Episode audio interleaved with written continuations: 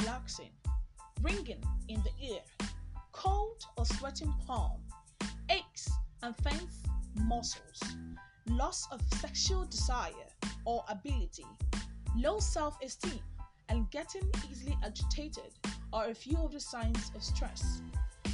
Have you ever wondered what your life would be like if stress was under control?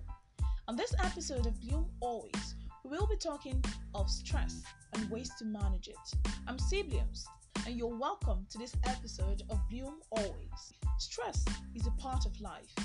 It's our body's reaction to the demands of this world, and stressors are those events or conditions in our environment that may stimulate stress. So, we can get stressed in any aspect of life, be it social, academic, career, marital, parental, spiritual, or health. Just name it. Everyone responds to stressors differently. What stresses you might be a walkover for another person. The way you respond to stressors at any time can depend on whether the stressor is new or whether the stressor has been around for a longer time. Mild stress can actually motivate, energize, or spur you into action, although there will be a problem when stressors pile up and stick around. So, chronic stress can lead to health problems such as headaches, insomnia, and other effects that may be longer lasting and more problematic. One way to identify your stressors is to make a list of the situations, concerns, or challenges that trigger your stress response. You will realize that some of the stressors are events that happen to you, while others seem to originate from within you. This is to say that all the things that stress you are not from the outside. There are things that you and I need to work on ourselves because our enemy is actually within a new marriage, a planned or unplanned pregnancy, death of a loved one, the sound of a gunshot, or even an uninvited house guest. In some situations, just thinking of your demanding boss probably makes you to start sweating. These stressors come from around us and are called external stressors. While the thoughts and feelings that pop into your head and cause you unrest are internal stressors, and they include but are not restricted to fears. Could be fear of failure, fear of flying, fear of getting a job. There are lots of fears, and a person's life can be terribly plagued and destroyed by fears. There is also uncertainty and lack of control. In this case, you're worried because you don't know what to expect. Just think of how you might react when waiting for the result of a medical test, maybe a HIV test, then you would acknowledge that sometimes you have been stressed without acknowledging it as such. Another cause of internal stress is your belief.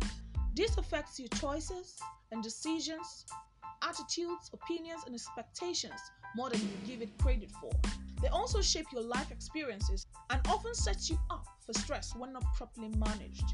Often comparing yourself, spouse, child, job, or accomplishments to those of others is a very bad stressor. It can cripple your mind and cause you to deviate from your plans and goals. Before taking certain actions, you need to ask yourself how important that action is to your life and how much of a blessing it will be to others. Don't take a trip to the north because someone else went there and is now living big. Consider the weather, the possibility of getting a job, and does going to not align with your life's purpose? By beginning to identify and understand the sources of your stress, you've actually taken the first step in learning to better manage it. Note that I said manage it. It can't be eliminated because stress is a fact of life. And that's totally alright, but you have to learn ways to handle it.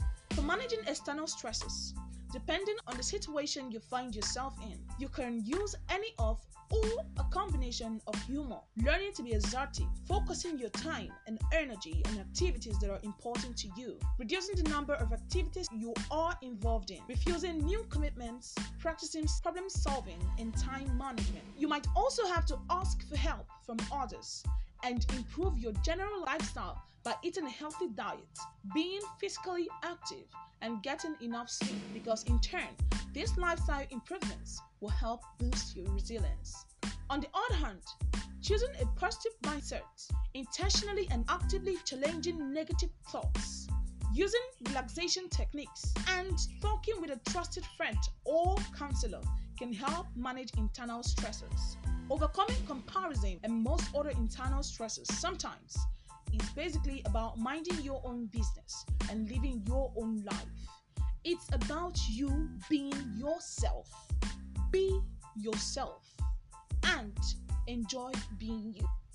That's it for this episode of Bloom Always. I'm Siblings. Thank you for staying with me till this time. God bless you.